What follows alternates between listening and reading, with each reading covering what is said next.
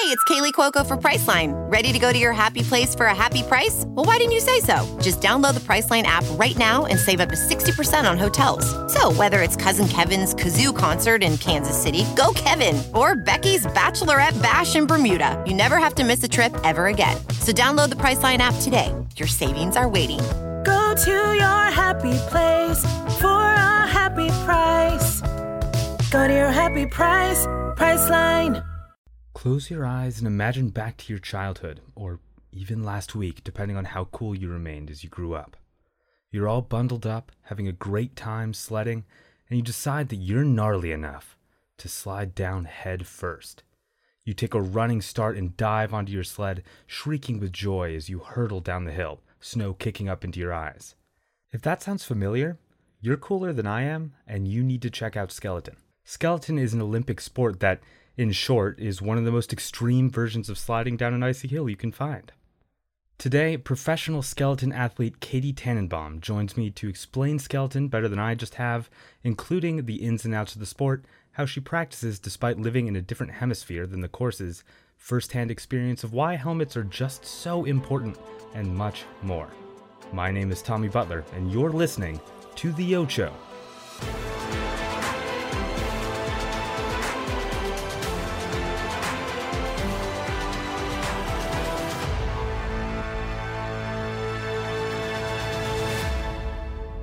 Hello, everybody. I'm here with U.S. Virgin Islands pro skeleton athlete Katie Tannenbaum. Thanks so much for joining me. Thank you for having me. So, right off the bat, I just want a quick elevator pitch on what the sport of skeleton racing is. I know a lot of people have heard of bobsledding and luge is up there too. Skeleton, I hadn't until I like started doing more research. I hadn't separated much from luge in my head. So, what is skeleton racing? So, skeleton racing is basically extreme sledding. Um, but one, so you mentioned bobsled and luge already. And so, usually when people are not familiar with skeleton, I will mention one of those sports just to put them in the right um, environment because we compete on the exact same mountain ice track. So if you can picture a bobsled track, skeleton competes on the same thing.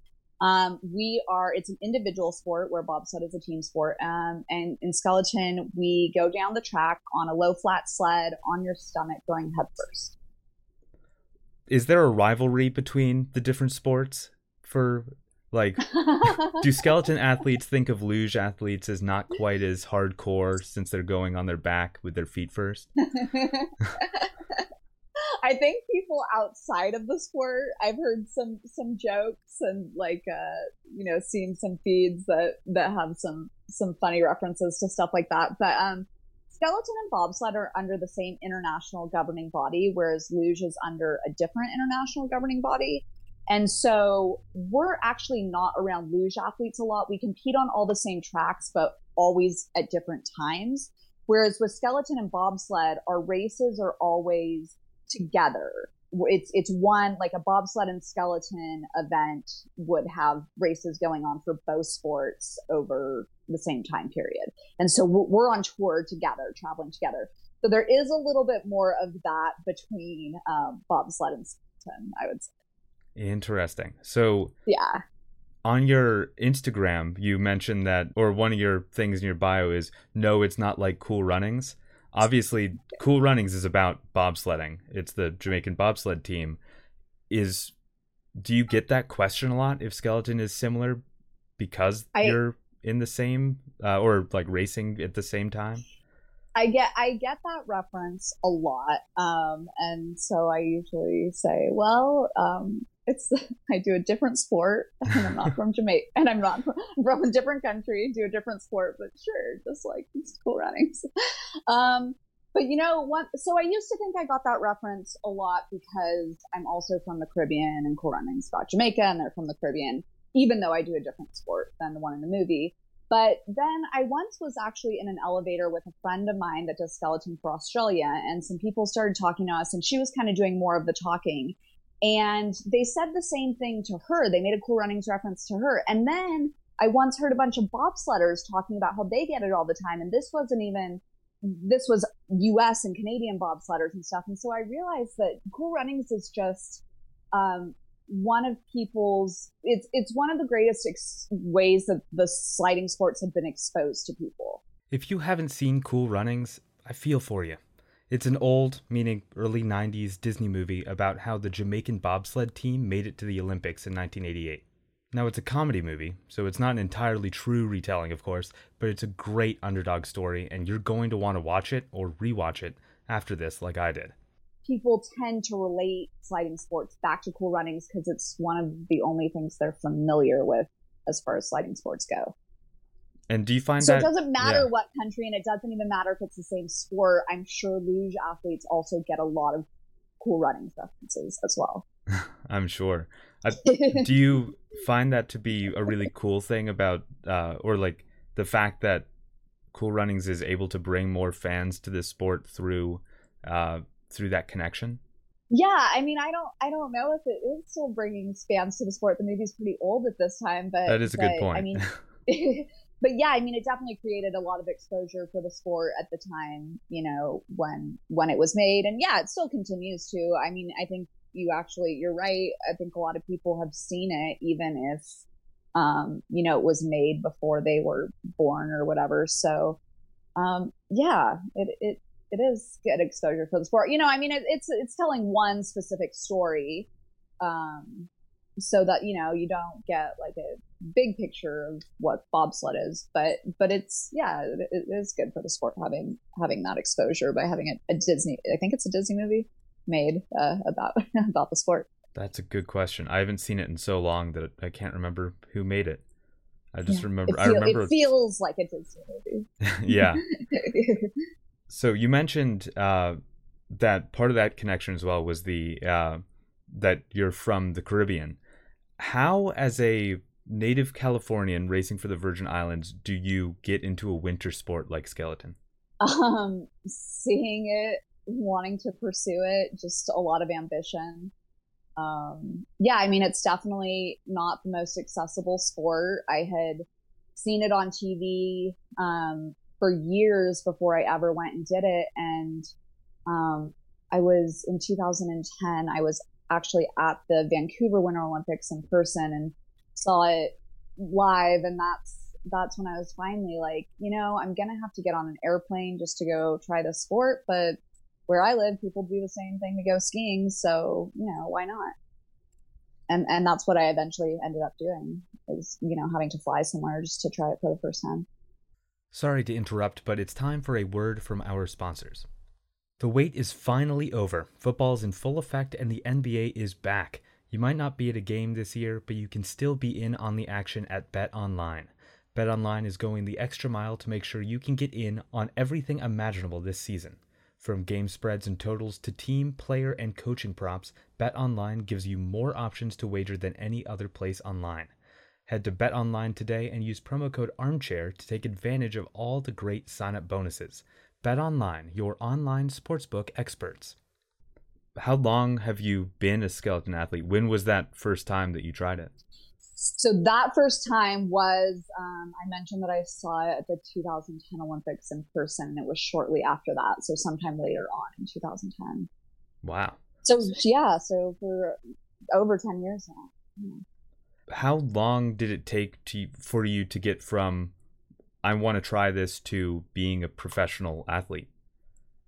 So I started after about a year of um, just training, ju- like just doing the sport a lot over the course of a winter. I started doing some kind of entry level races, and then built kind of built my way up, like getting going up to higher level races from there. What is it about skeleton that you love so much? Is it the adrenaline rush or the speed or being zen in a very It- chaotic environment? Yeah, that's that's interesting that you that you mentioned that or that you knew that right off the bat because it very much is that. So, I mean, ev- everything that you mentioned, you know, when I first saw it, it just looked really fun to me. It looked to me like the same thing you do when you're little and you go sledding and you're trying to go faster and you start to like build ramps and and do you know do different things, make it more challenging. So to me, it was basically like an ex- the best version of that. Like, why why would you not want to go sledding down this like perfectly groomed mountain of ice? um, well, I can think of so, a couple reasons, and we'll talk about those. but yeah, so I mean, when I talk to people about what I do, most people say it seems crazy, but you know, a small percentage of people will say, "Oh, that seems like so much fun." And to those people, I always say, "You should try it. If that's how you feel about it, then like, you, you should try the sport." Because that's how I felt when I first saw it. I didn't see anything that looks crazy. I saw it and I thought that looks so much fun. How do I do that? I love every sport that I want to talk about on this podcast is one that I see and I'm just like, that's so cool. How is it accessible at all, do you think, to do this uh, for someone who just wants to try it? How did you find a place to try it? I guess is what I'm asking. You know, I knew that. Uh, so the first time I tried it was in Park City, Utah. And I just, because I lived in the Virgin Islands and I knew I was going to have to get on an airplane um, I just looked, I just went directly to Park City. I didn't know where else I could go, but I knew that they had um, hosted Olympics and that they had the sport. I had seen it during the Salt Lake City Games. Um, and so I just like specifically looked up that mountain and went there. Um, but there, there are definitely other places to do it, but there are not a lot and it is not an incredibly accessible sport. And I really wish that it was uh, set up a little bit more like skiing, where if you want to go skiing, you just show up at the mountain that day and you buy a lift ticket and you just start going down the bunny hill and um, and it's it's that simple. Um, unfortunately, there are far less skeleton mountains as there are ski and snowboarding mountains, and um, it is a little bit harder to make arrangements to go do it. But you you certainly can and it's kind of the same concept. You start as a bunny hill you start lower down the track and you can rent equipment and all that um, but it, it is it is more work to make that happen. It's a lot harder to find a spot where you can put in all those tight curves as opposed to using literally just a mountainside for skiing. Right yeah yeah and a lot of the mountains that most of the mountains um, that have it it actually has an artificial um, like frame, like it has a concrete frame with artificial refrigeration in it. So it's not just like, I mean, skiing, I guess they, they make artificial snow, but uh, I guess the concept would be to just be on natural snow on a natural mountain face. And, and those are groomed as well. But I think the amount of, the amount of work that goes into building a skeleton track um, can be a little bit more to to make the ice. But because most of them are artificial and they have this huge infrastructure of this this concrete frame of the track with this re- internal refrigeration they're very very expensive to build and that's a big reason there's a lot less of them and then um, you know they're they're expensive to maintain and they really have to be really managed well in terms of being heavily used in order for them to have good revenue and be sustainable um, there are ones that open and then shut down because they they're just not financially viable. How often are they being used? How often do races happen, or are they also used for training and fun? Yeah, in the winter, you know, they're they're pretty heavily used because there are so few of them, and so you know, you mentioned the three different sports that use the same track: skeleton, bobsled, and luge, and those are those are the sports that exist at like an Olympic level, but there are actually other things that go on on these mountains, and there are, um, uh, you know, you mentioned going and trying it. One of the ways that um, the tracks make it accessible for people to try is they do what they call like tourist rides, or you can go and you can pay and you can sit in the back of a bobsled and you're not driving it. You have a professional driver but you and your friends can go and just hop in the back of a bobsled and go down the mountain. And so um, there's a lot of stuff like that going on, as well as like you mentioned training. And there are some people that go and train and do it recreationally and masters leagues and and young kids and development programs and and all that kind of stuff. So they are pretty heavily used when they're open, but they are you know they're seasonal and so they're closed in the summer. Um, and and all that time those venues are, are sitting unused. How many skeleton athletes would you say there are that are professional uh, competing athletes? That's a yeah, that's a, a hard metric, I guess. If you defined it as people that have an international world ranking, um, you could actually go and look that up, and it's it's small, it's in the hundreds. Um, and then you know beyond that, you might have people that compete at like an, a national level, and then you have people that do it recreationally or young kids or or whatever it may be. I don't know but if it's I. small. I'm sure. I I can't imagine letting letting my kid go down a uh, or to skeleton at a very young age unless they're right at the bottom, seeing how fast it can go. But once Yeah. you know how to do it, I'm sure it's much uh, much safer.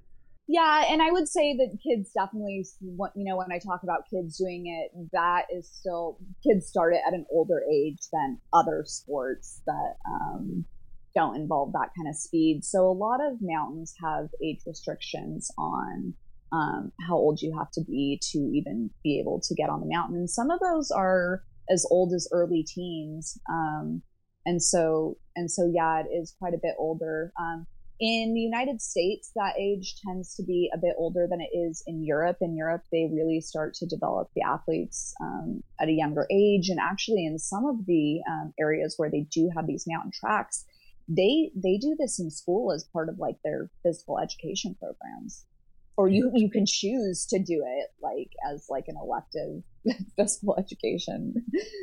That's awesome. Uh, yeah. I I would be surprised if I if you had that opportunity and then didn't take it. You got to try it once if you have the opportunity. yeah, yeah. I would I would feel the same way. So going to or starting to imagine the race day. What is it like screaming down a course at 80 miles an hour? Um, well, so back to something you mentioned earlier about it being very zen. I mean, when you do it this much and at, at this at a high level, it's it doesn't seem like you're going as fast as you're going. I mean, things slow down and, and you're able to to process things. And so, um, yeah, I mean, you're really uh, really in the moment, and it's a very um, it's a driving sport. So, you know, a lot of people ask, like, is there, are you doing anything besides laying there? And, and it's like, yes, of course, it wouldn't be a sport if you were just, there would be no competitive factor if you were just laying there. But I mean, I also understand why people ask that question because that's kind of what it looks like. And, and the driving is really, really subtle. Um, but it is, it is a driving sport. We are steering the sleds. Um, but it is, um, you know these are like micro movements that you're making and and so you do have to be in that very kind of zen um focused zone. Would you say that you're experiencing it almost in slow motion as you're as it's happening or does it just feel like you need to react fast? um i mean both. You definitely need to rea- react and respond quickly but it does it does slow down the more you do it and the more familiar you know you you get very familiar with the with the courses with the tracks and and so yeah it, it definitely slows down compared compared to if you took someone and had them just go down it for the first time in their life it would it would feel like they were screaming down the course I'm sure. um, yeah How so you mentioned that you are turning the sled. What is the mechanics of turning a sled? Good question. So, if you think of the frame of the sled as basically rectangular, if you were to pull all the the top off and get into the inside of the sled, you basically have like this rectangular frame, and you have runners. That's what's in contact with the ice, or a lot of people use the word blades in the sport. We don't actually use the word blades; we call them runners. But um, and you have two runners going front to back, and those runners are then kind of attached to basically the four corners of that rectangle. And the runners are not flat; they have an arch in them. They have, um, and so you're basically steering the sled on those those four corners of that rectangle at over like a central pivot point where those runners are in contact with the ice. Interesting. So Yeah. by pressing down on different corners, you're able to move yourself away from the wall or towards the wall if you want to hit a corner hard. To steer yeah you're able to steer the sled you're basically to able to like engage one of the runners into the ice more. Um, yeah, to to steer the sled. And then we also um, will use our toes to steer as well. So so when I'm engaging those four corners of the sled, that's from my shoulders and from my knees. Um, and then because it's a very subtle uh, steering, like I mentioned, things like which like where your eyes go, where you look, which is true in anything. Um, where you look is where you go. So just little subtle movements of your head. And then one of the more aggressive steering uh, things that you can do is to to drag your toes on the ice because your sled only goes below your knees, so your um, the bottom part of your legs and your feet are not over your sled; they're over the ice. Um, so you can drop your toes on the ice, and that kind of acts like the same way a rudder on a boat does in terms of steering you. Um, you drop it on one side, and that's going to slow down that side, and the other side's going to speed up. Um, and so that's another way that we steer. You you want to limit the amount of toe steering you do, just because you are dragging it directly on the ice, and that creates friction. and That slows you down. Um, but it's one of the one of the stronger ways that we can steer as well. So you do you have a lot of control over where uh, you're heading? I'm, I, what I mean to ask is like if you're going towards a wall, will are you able to quickly revert course, or is it more subtle um, with especially how sharp some of these turns are? So okay, so one thing I just want to clarify is when you say going towards a wall, so you're never going to be able. You're it's it's basically like um, a chute for a giant, like really long slide, if you think about it. So you're never, or you, unless you end up in some really crazy situation, you're never going towards a wall like head first. Of course, the walls yeah. are on the on the yeah, the walls are on the side of you. So I just wanted, and I just want to clarify that for the listeners. So you're you would be coming in contact with the walls from the side of your body. So um because they're on they would be on your right and left side. So how well you're able to avoid them, oh, it depends on a lot of things. So the when you're in the corners, there's a lot of g forces and a lot of pressure um, that you that you feel when you go into those pressures, and that those those corners spit you out with. And so, how much you can avoid a wall, a lot of it depends on how much speed you have, how much pressure you have coming out from a previous corner. Um, but yes, there are things that you can do to avoid the walls, but typically, like if you, let's say you're hitting a wall on the right side of your body after coming out of a corner that was on your left, like a right hand turn, and you keep hitting the right side, you really need to fix that in the corner. You need to do different steering in the corner. You're you're not going to it's not likely you're going to be able to fix that like after you get out of the corner onto the flat if you've been hitting the wall just a meter beyond that you know that's that's not enough time and there's too much speed and too much pressure pushing you in that direction interesting uh yeah. is every course different are there yes. different how long do you spend studying uh, a course before you are actually doing the timed race um long enough to where you have it memorized for sure. I mean, usually, usually um, before I'm even in the location of a new course, I would already um, have watched enough video, studied track footage, studied track maps to at least um, know kind of the basics. I mean, there's certain things you can't know until you feel them, but I definitely know how long the track is. I know how many corners it has and what direction they go in. And, and when I go down it for the first time, I'll know, okay, I'm in this corner and I know what's coming next. Um, and, um, and then uh, once you are on site, you, we also will walk the tracks. I'll walk inside the track from top to bottom and, and see the ice um, before I go down it. Does the yeah. uh, does the course change at all as more people take runs? Like I, I assume that the ice starts getting scraped away or ruts are made. Yeah, yeah so um, you know the big things stay the same all the corners are going the same way but um, definitely with weather conditions with how heavily the track's being used and also just how the ice is shaped when it is groomed. Um, all of those things, those more subtle things can change um, from day to day and even throughout the course of a race, especially with something like weather. Um, So yes, yeah, it absolutely does change. But you- but we're talking about pretty more more subtle change, changes than um, like I said, the big the big stuff all stays the same. It would be really impressive if you could change the shape of the course by just going down it a couple times.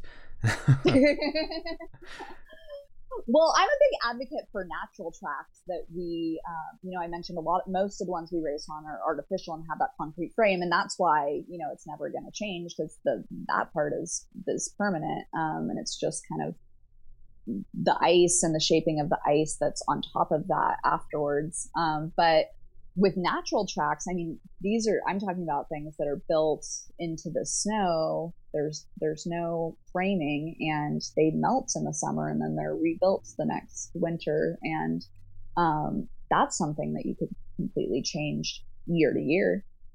That's really cool. I, Yeah. what is the uh, is there a typical design or not design, but uh, are there like a certain number of turns and Yeah. steep parts that you have to maintain, or is there?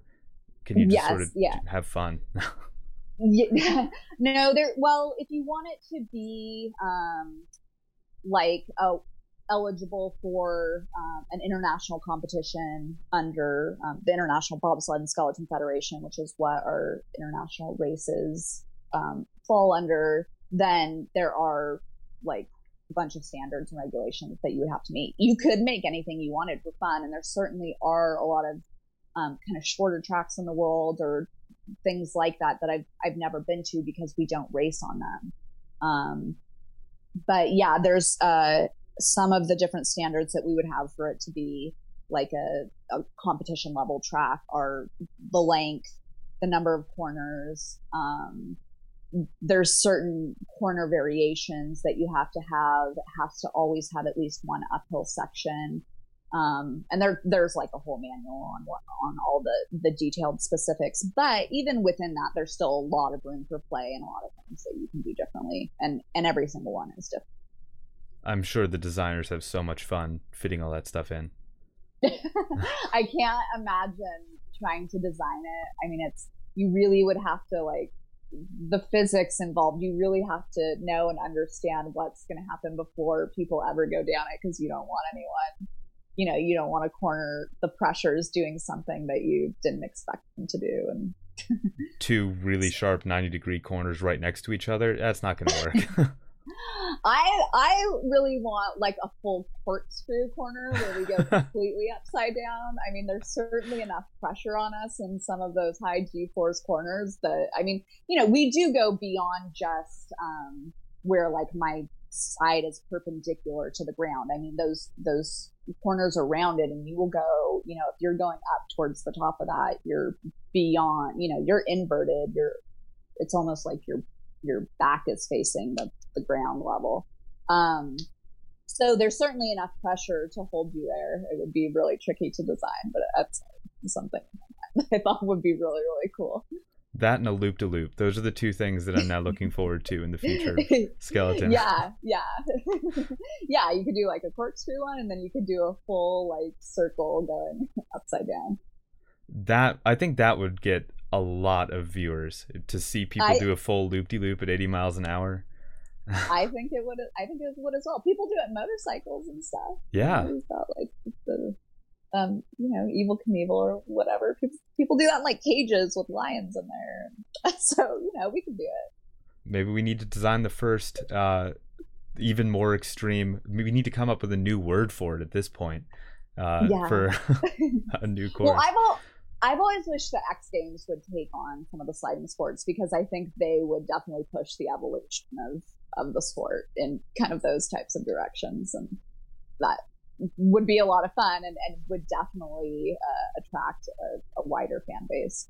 That's a really good idea. I think I'm trying to think if there are uh, any other. Oh well, I was going to say any other cold weather uh, things, Yeah. but like snowboarding. Yeah, and they do the crashed ice. Yeah. Well, I guess So, that's another thing we have to do. Write down uh, new course with loop to loop and corkscrew, and then reach out to X Games. Yeah. Maybe it's Red Bull that does the crashed ice. Maybe that's different from the X Games. So apologies if I confusing those. They are very similar in my mind as well. Maybe that's another yeah, podcast yeah. I need to do. yeah. so Katie mentioned crashed ice just then. I wanted to mention that crashed ice, which is now called ice cross downhill, which I've just learned, uh, is another extreme sport where multiple people padded up similarly to hockey players race down courses that look a bit like dirt bike courses, except entirely made of ice, obviously, on skates.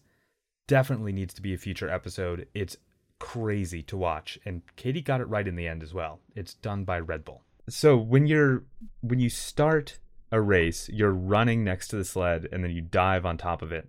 Uh, is that sort of the biggest time uh, is that the part where you really decide what your time is going to be? Um, it it shouldn't be because there's so much more. That's such a short portion of the track, and there's so much more track left that is dependent on how you drive your sled.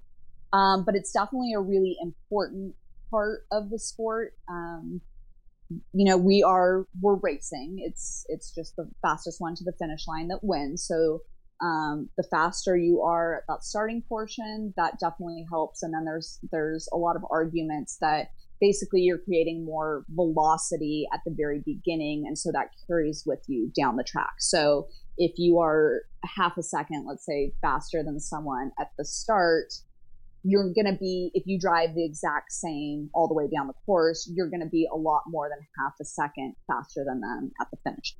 And so, with that in mind, the sport has really started kind of pushing for and recruiting people that are really fast at the start. And it definitely is a big component, makes a big difference. But you still have the whole course of um, driving your sled to do. And so, if you take someone who's weaker at the start but an incredibly strong driver and someone who's stronger at the start that's that's not as good of a driver depending on those differentials, you know, usually usually the person with a stronger driver is going to win because again, there's that's so much more length that you're covering um, with your driving skills, with your starting speed.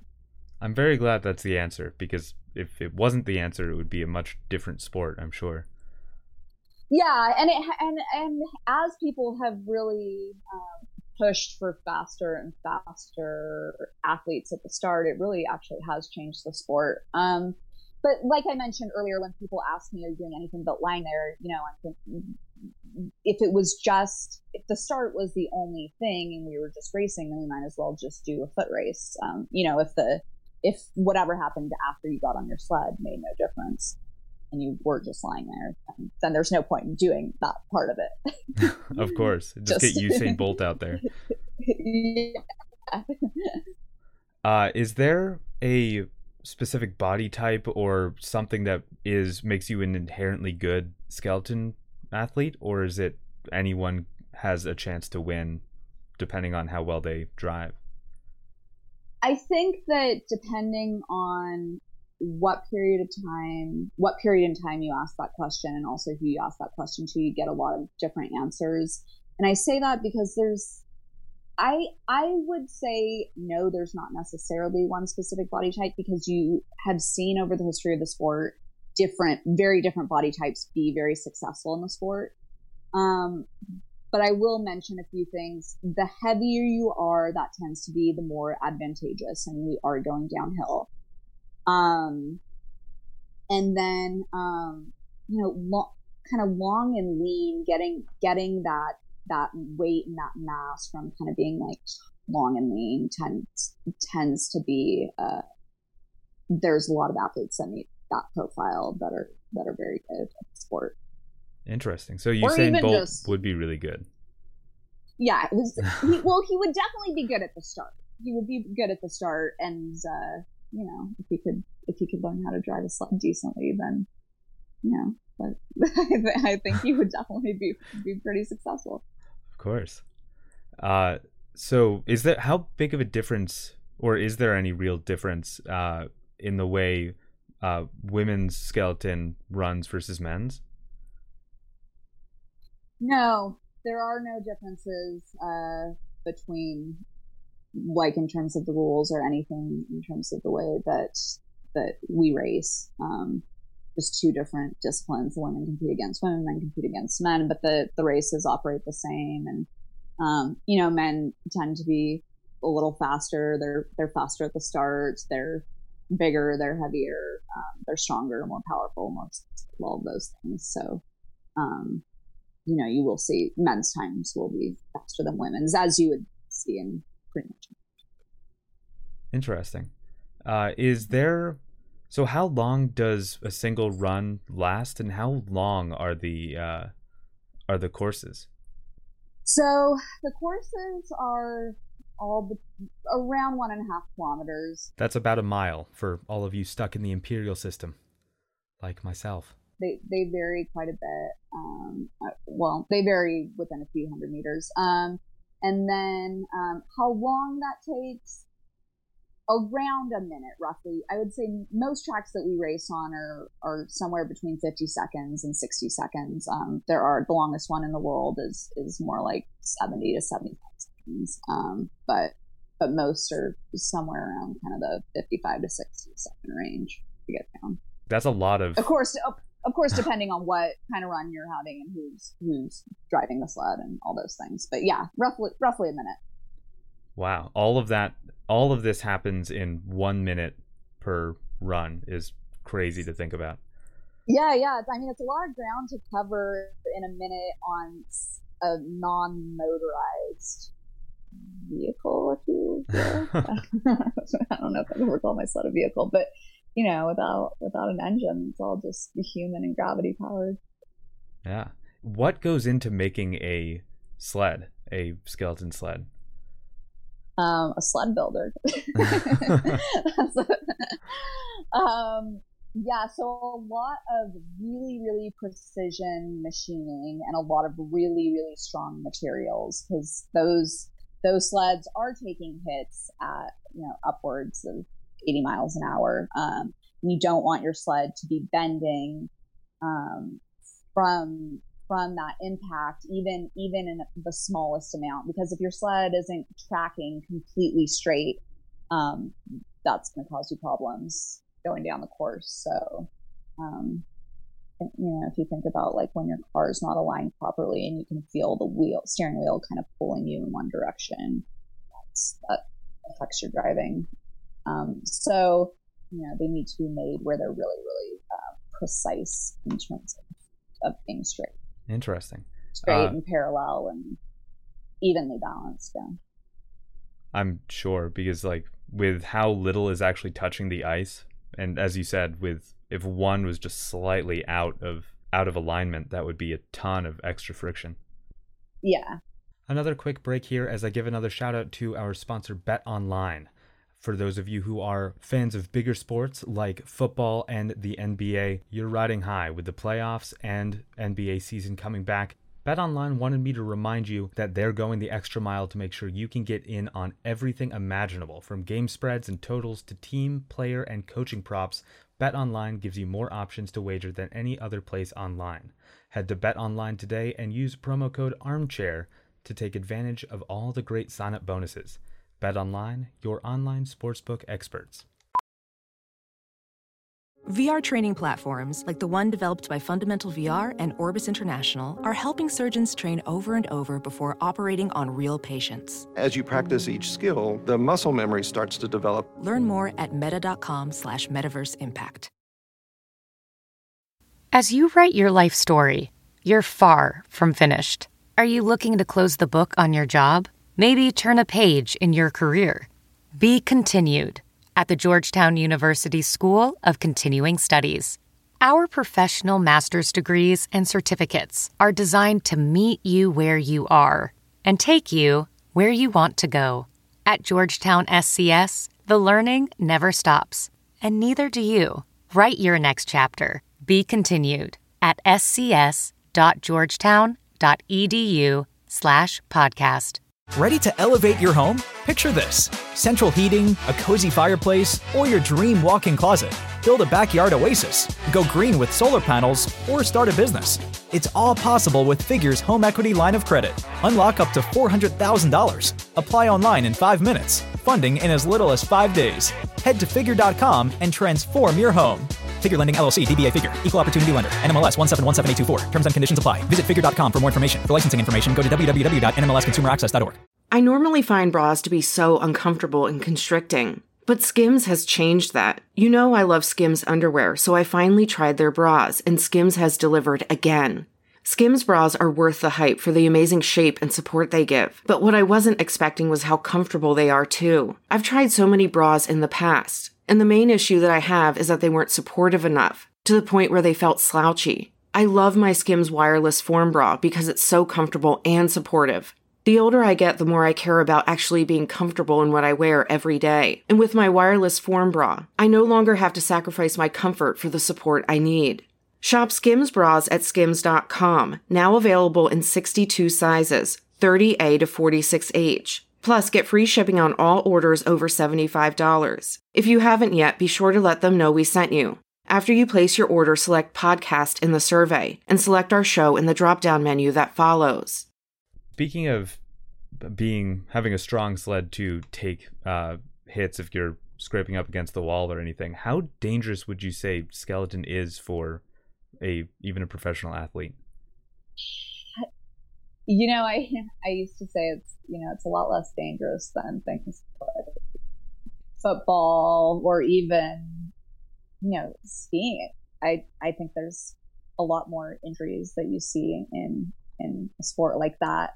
Um, but with football, it's obviously you know referring to the head trauma, and there's been actually a lot coming out lately that that our sport is causing some of those similar things just because um, that ice is not completely smooth. It is a bit chattery and there is a lot of pressure on your body, um, including on your head and your neck while you're going down the track. Um, and so you are getting kind of like these tiny vibrations as you're as you're going down the track.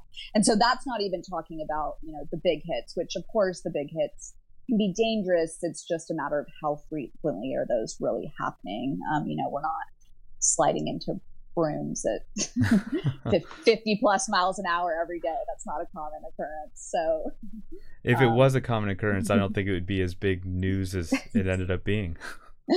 yeah, yeah, exactly. Nor do I think the sport would still be around. I think they have to get that under control. Well, maybe that's another thing to add to the extreme edition of extreme sledding, which uh, where you have to dodge brooms. All right, for those who haven't seen the video, we didn't make the broom example up out of nowhere. A few weeks before I reached out to Katie about joining me on the show, a video of her recent World Cup race in Austria went viral for exactly that reason. Halfway through the course, Katie turns a corner and the camera changes, showing a broom leaning against the wall in the middle of the track.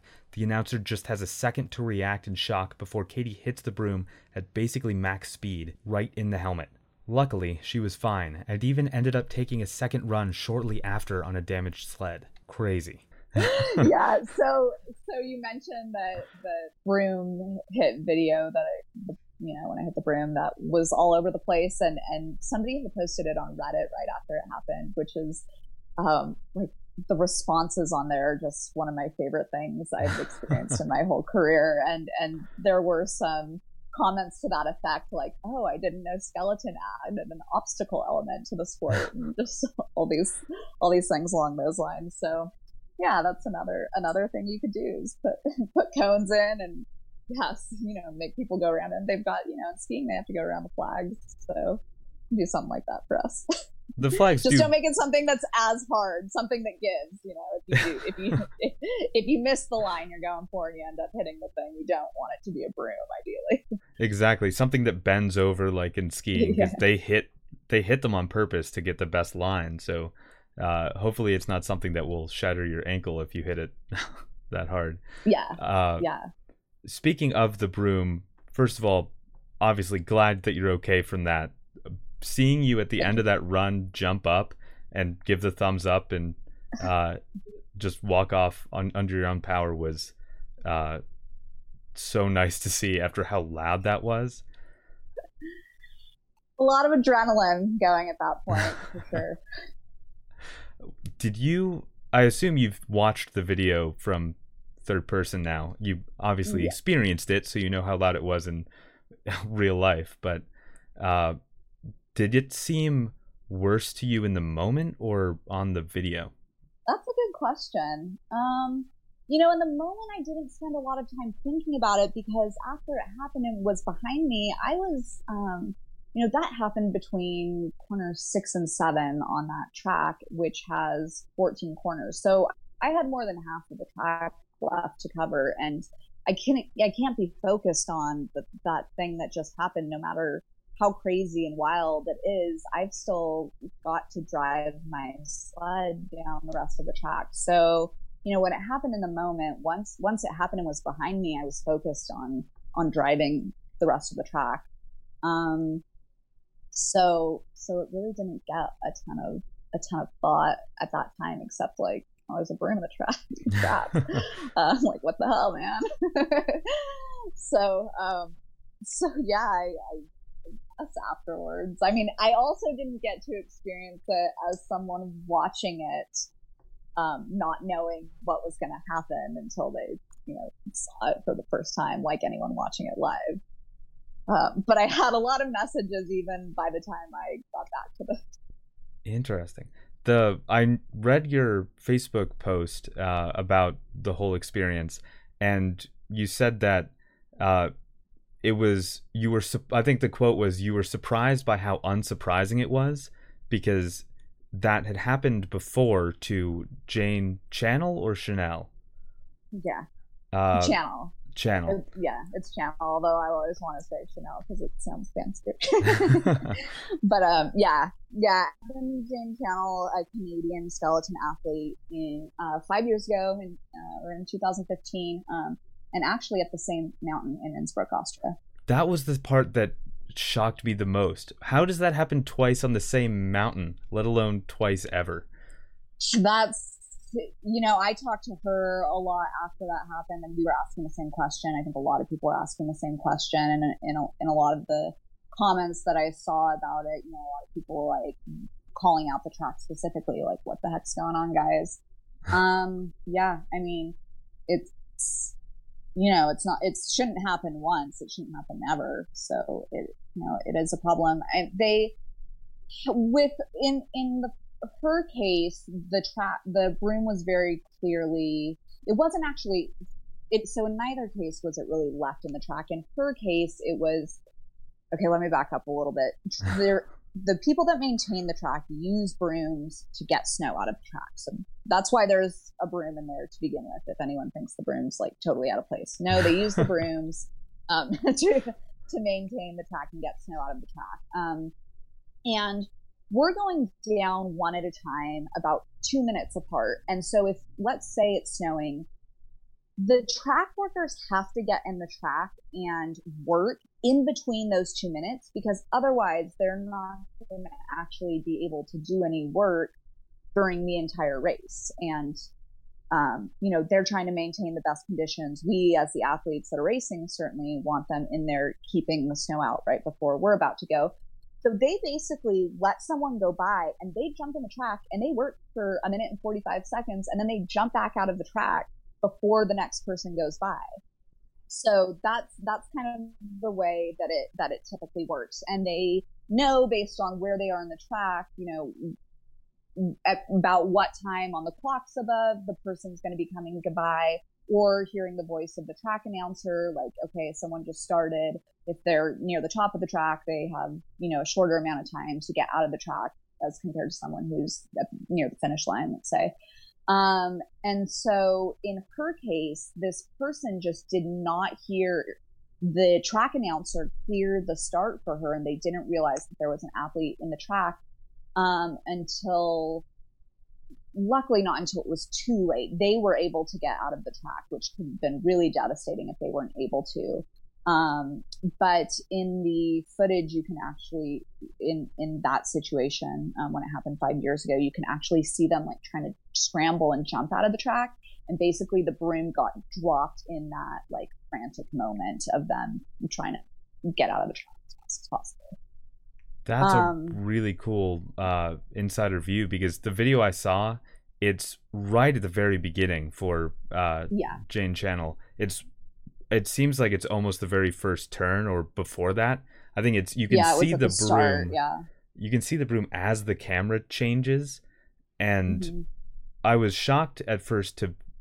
I was trying to figure out why couldn't anyone see it if it was just sitting there, but if someone was jumping out of the track at that moment, that does make a little bit more sense.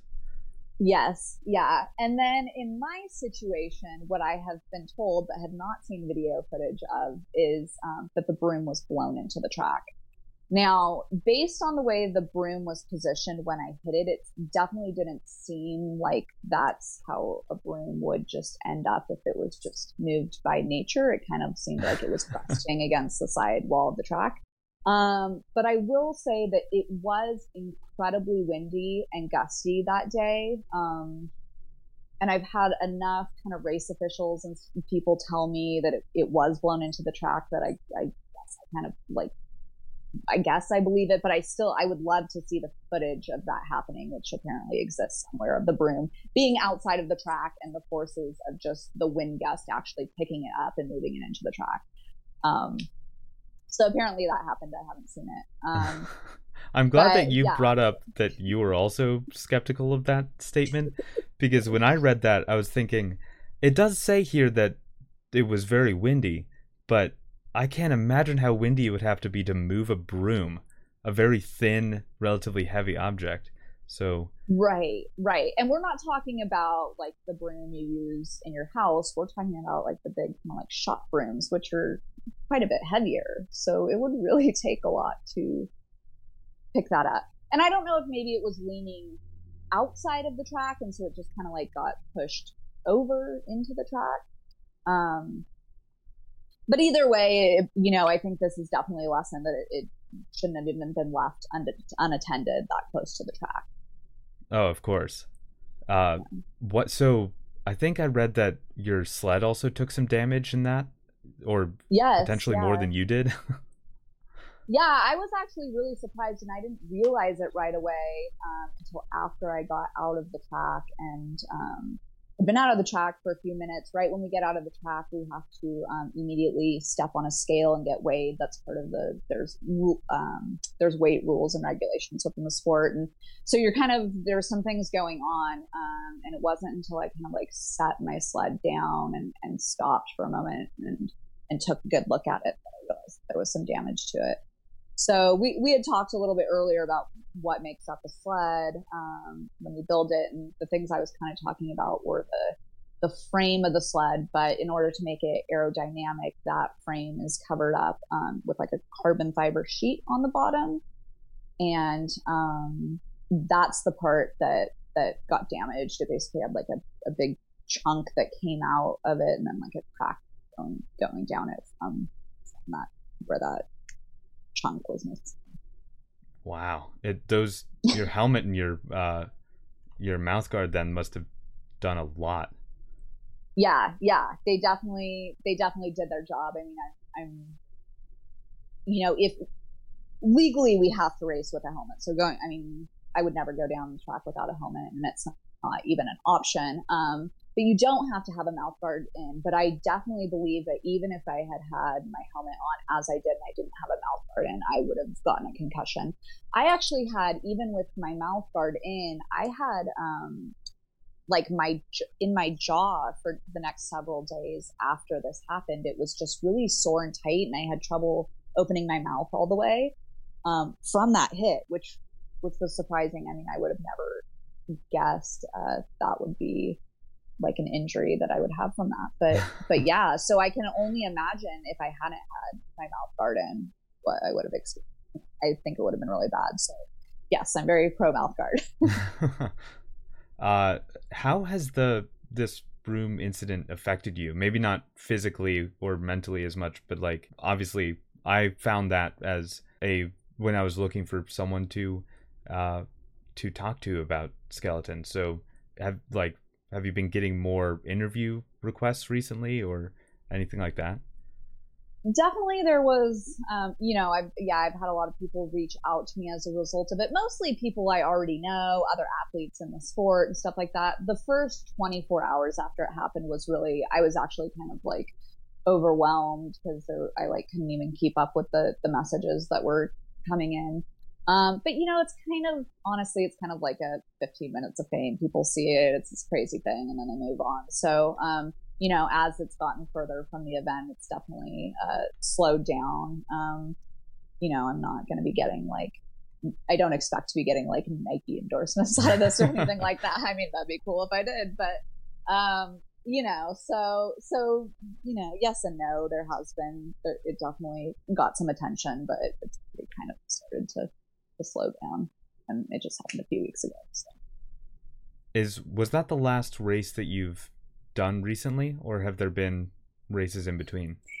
Yeah, that was the last race that I did. So um, I was planning on doing one week of training after that in Germany, um, and then come home for the holidays. And because of that, I just decided to forego that week of training to just give myself this extended recovery period of time. Um, since it was about to be the holiday break anyway, we never have races like between Christmas and New Year's. Um, so I knew I was going to be having that time off. So it just made sense to me to just have, have a good amount of time off to make sure I was okay from that. Um, and then I actually head to my next race, um, two days from now. Awesome. Uh, what are, I want to talk about training too, but before we get to that, what are some of your favorite career moments or highlights?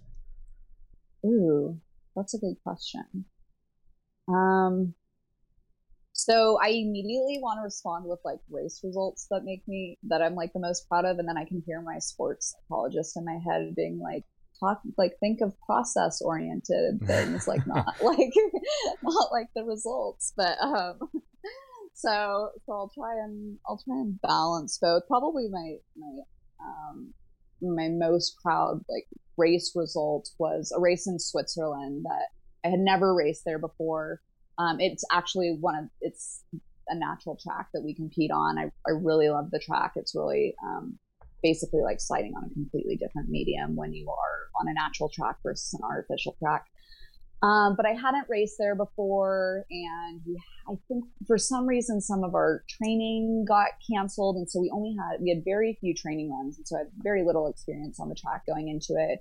It's a really really big field. Um, and I ended up, I, I don't know, I, I, ended up finishing, I think, fifth in the race, and I was really happy, really proud of it, really unexpected. So I don't know, that was that was the proudest race moment, and I have I've had better race results than that, but I think that one because it wasn't unexpected, because it was a track I didn't have experience on. Um, and, and some of the just like the mental components that went into it. Like I was, I was sitting well after the first heat. We always um, race two, we typically race two heats and your finished result is the sum of your two times. So I was sitting in a good position after the first heat and my kind of um like natural defense mechanism was like, man, I hope I can just keep this position. And then somewhere in there I just had this like mental shift of like that's like it's not the way I should be thinking about this. I can think of several mistakes I made in that first heat that I can go correct and I shouldn't be worried about like hoping I can just maintain this. I know that I can go and have like a lot faster run.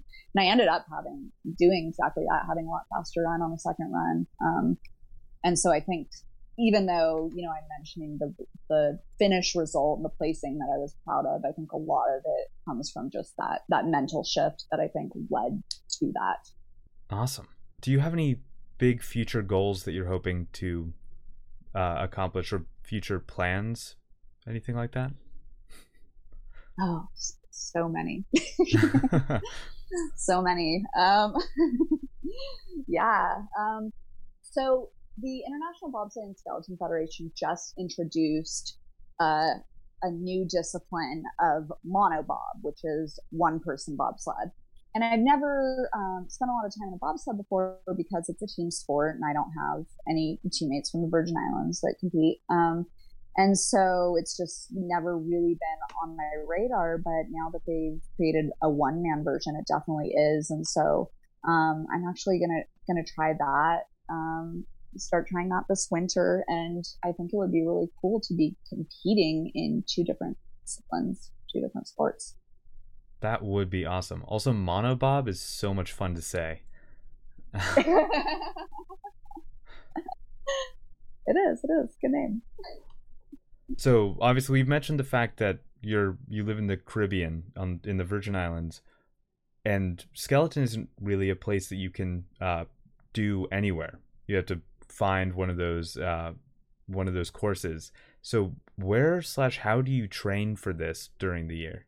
So in the winter, I am at those places where I can do the sport. So um, most of the winter, I'm on a competition tour, um, like on the World Cup, where that um, you saw that broom incident happen in Austria. That was a World Cup race. So um, there's four different international competition tours that um, go on during each winter.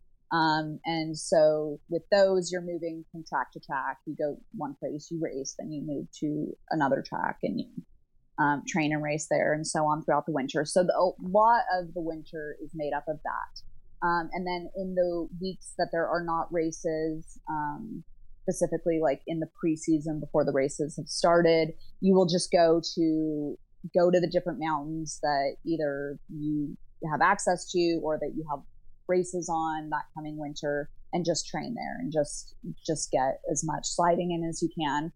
Um, but every single track in the world is in the northern hemisphere, and so um, there are no no tracks open in the summer months. Um, so we have a very forced off season, and in that time, um, like a lot of other sports, you're doing strength and conditioning training, a lot of speed training for those starts. Um, and anything else that, that you can do um, to gear up for the next winter, but um, you're not actually on ice, and that and that's the case regardless of where you live. Interesting. Do you have a way of training for the transition from the running start to getting onto the uh, the sled? Yeah, there are there are a few places. Um, most places that have skeleton and bobsled luge tracks will have some sort of start facility, um, whether it's dry land and it's a sled with wheels or it's on ice. Um, and it's just basically a recreation of the top of the track. And then you will do that sprinting start and load onto the sled. And basically it just goes downhill like you usually would at the beginning and then immediately like goes uphill and takes you back to so, where you to where you started. So you'll go uphill and then you'll turn around and, and go back the other way. Um, and and yeah, and you'll do you'll do repetitions of that throughout the summer. Is the so when you're starting on an actual course, there are grooves that you put the sled in. Is it does it feel the same to do uh, the real thing as it does to do the training version? So it depends on if you are on ice or if you're on a sled with wheels. So these different facilities, some are definitely better than others in terms of, of how real it is. But the ones that are ice um, are are very similar. Um, and then the, and then it kind of um, goes down from there. There's there's ones with wheels, but they have kind of the same grade as the track, and those are more similar. And then a lot of people set up like just kind of backyard homemade kind of versions. I mean, I have a sled with wheels here in the Virgin Islands. Um, but you know, some people are just using it kind of on flat ground wherever they can. And so you're just getting that because we're not just sprinting. It's a very awkward hunched over sprinting position. So, you know, people are, are training that, um, in any way they can. So yeah, you might be doing it on, on flat ground or you might, um, you know, be doing it on something with a grade, but it's still dry land, or if you have the ability to do it somewhere where there is still uh, a way to do it on ice, then that's beneficial. But yeah, you'll athletes will use whatever they have access to, and people are pretty creative and, and come up with some cool stuff. I mean, I've seen athletes recreate these facilities literally in their backyards. What is a day in the life of a skeleton athlete? I know that you're uh, as well as being a professional athlete, you're a math instructor at the University of Virgin Islands. What's it like to bounce between those? so that is outdated information. Is it really? Uh, it is. So I, you'll have to tell me where you saw that. But if you if you heard it from the commentator during the race, he still likes to say that a lot, even though I, he knows. Well, I've told him multiple times that it's not that's not the case anymore, but that's okay. Um, yeah, so Virgin Islands were hit with two really bad Category 5 hurricanes in the summer of 2017. Um, and at that point in time, I, I switched from teaching and started doing uh, disaster recovery, hurricane recovery. Um, oh, that's really cool. I think I also found it on your. I did hear it from uh, the the announcer, but it, it's also on your Wikipedia page. Uh, oh yeah, that's not accurate either. I don't know who. I don't know where.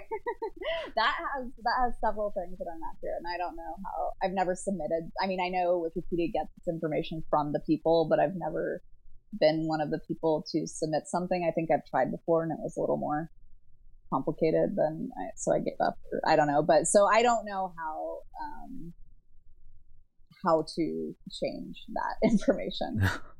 Well, then I apologize for spreading misinformation.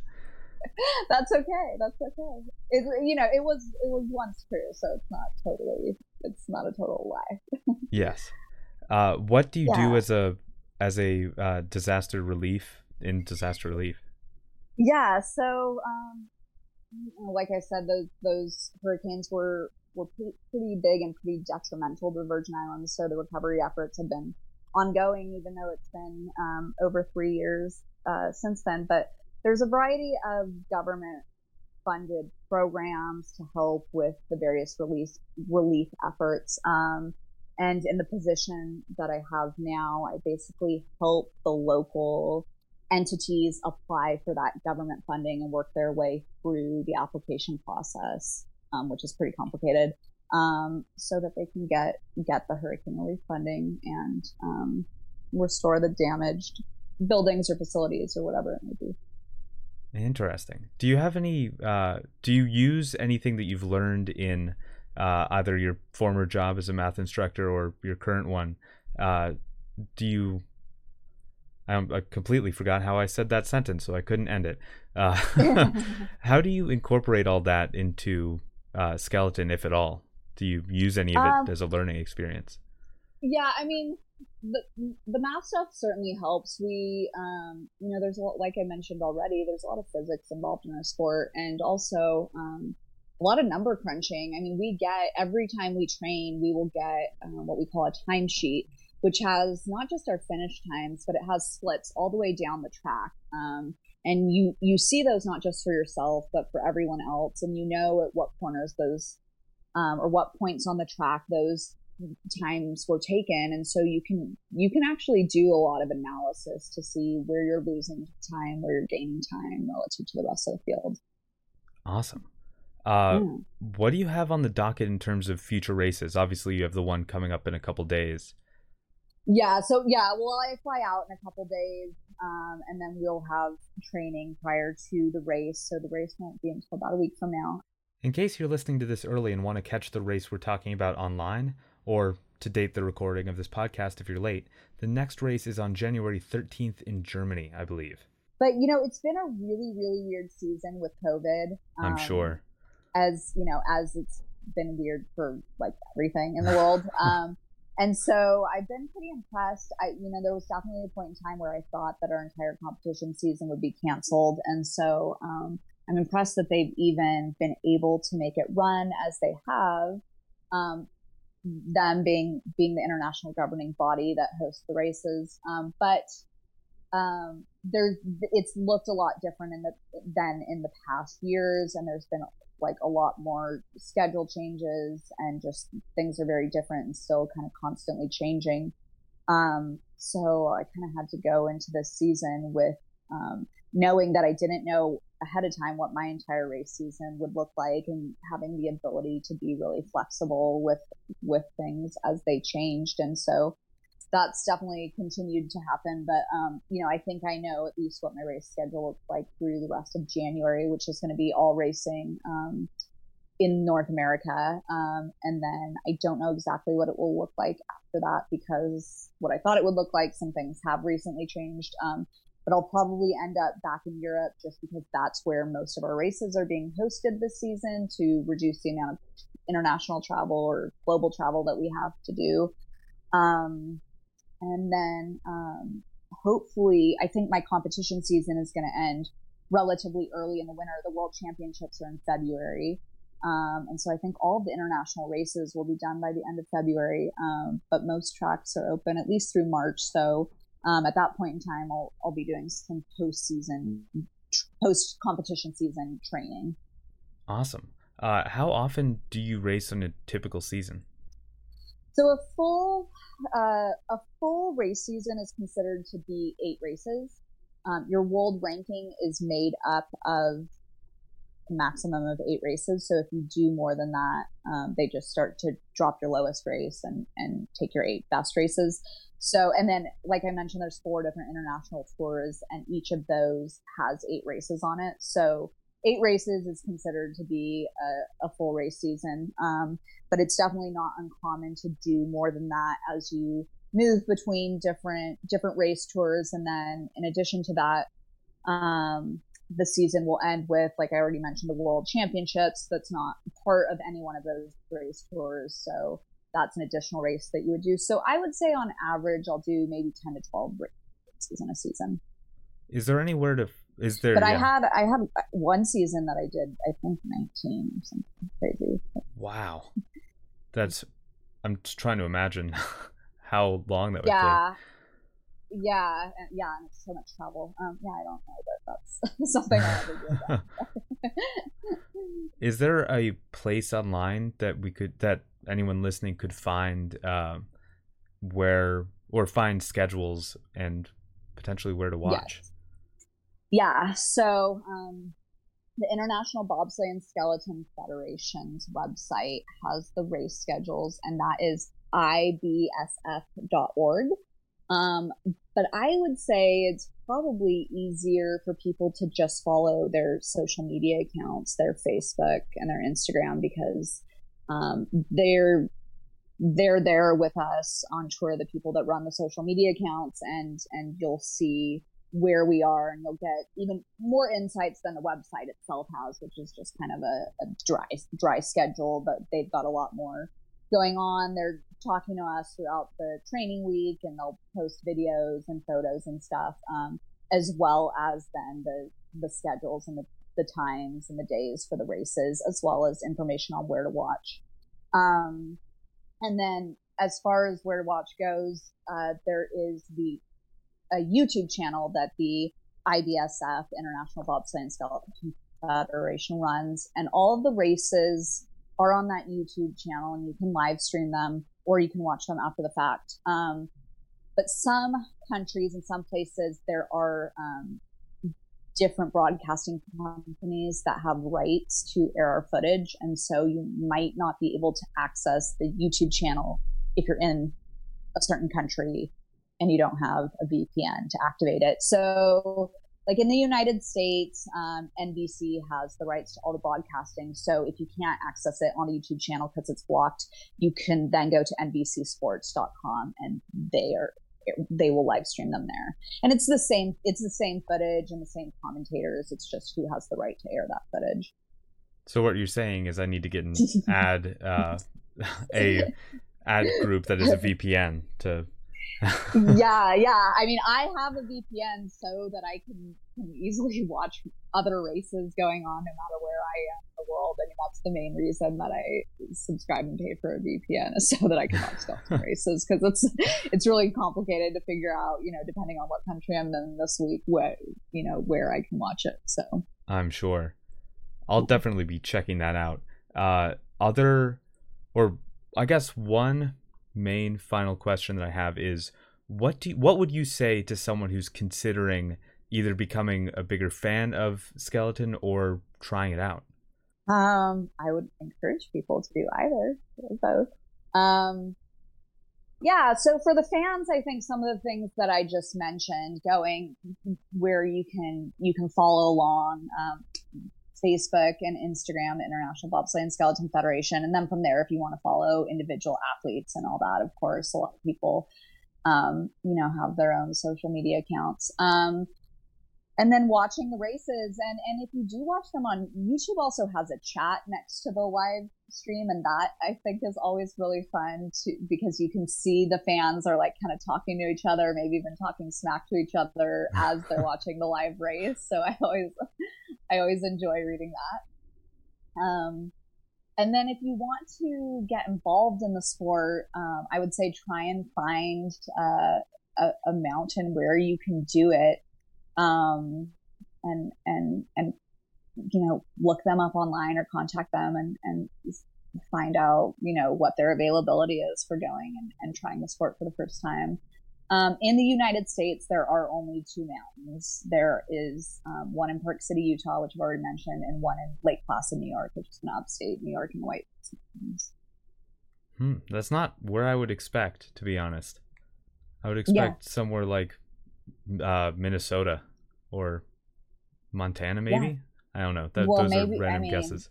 I mean, maybe those sports should, or maybe those locations should should also develop some, some facilities for sport. And yeah, I mean, uh, you know, the more the more accessible the sport is, the more it will grow. So, um, you know, I'm I'm all for there being more facilities. Unfortunately, there there aren't a lot, and that's definitely one of the big barriers to entry to accessing sport. Well, then that's um, there's where... some great, there's some great ones in Canada. Uh, Whistler, outside of Vancouver, is is a really awesome company. Well, we'll need to get uh, the either Red Bull or X Games to make one of those mountains that we were talking about earlier in Minnesota or Wisconsin.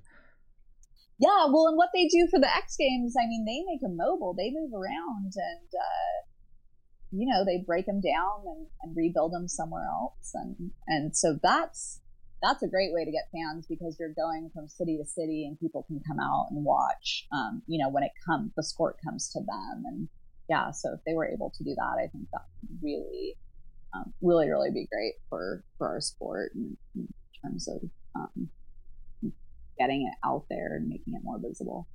Take notes, investors. yes. Is there anything else you wanted to mention before I wish you good luck on uh, your upcoming races? Um, nothing, nothing I can think of. But if you get if you get any questions from from fans or from listeners, you know, feel free to to pass them on to me. Um, and people can can follow me or contact me on social media. Uh, Instagram's just K Tannenbaum, which is my last name, and I won't spell it for you here because it's so long. But um, maybe it'll be in the title of the episode. Name, name, yeah, yeah. Um, and then on Facebook, it's Katie Tannenbaum, Virgin Islands Skeleton. Fantastic. Katie Tannenbaum, mm. thank you so much for joining me and good luck. Thank you so much for having me. I appreciate it. A huge thanks again to Katie Tannenbaum for joining me and talking all things skeleton. I hope you enjoyed learning more about extreme sledding as much as I did. As she mentioned, you can find her on Instagram at K Tannenbaum, that's T A N N E N B A U M, and on Facebook by looking up Katie Tannenbaum Virgin Island Skeleton. I'd love to hear any ideas you have for niche sports and athletes I should reach out to for a future episode. So send me a DM at Butler on the Air, really anywhere online. I'm excited to hear about your ideas. It would also help the podcast out a ton if you subscribed wherever you get your podcasts and left a review, especially on iTunes. Each review helps get the show in new ears, and I'd greatly appreciate your 30 seconds of help. Until next time, I'm Tommy Butler, and you've been listening to The Ocho.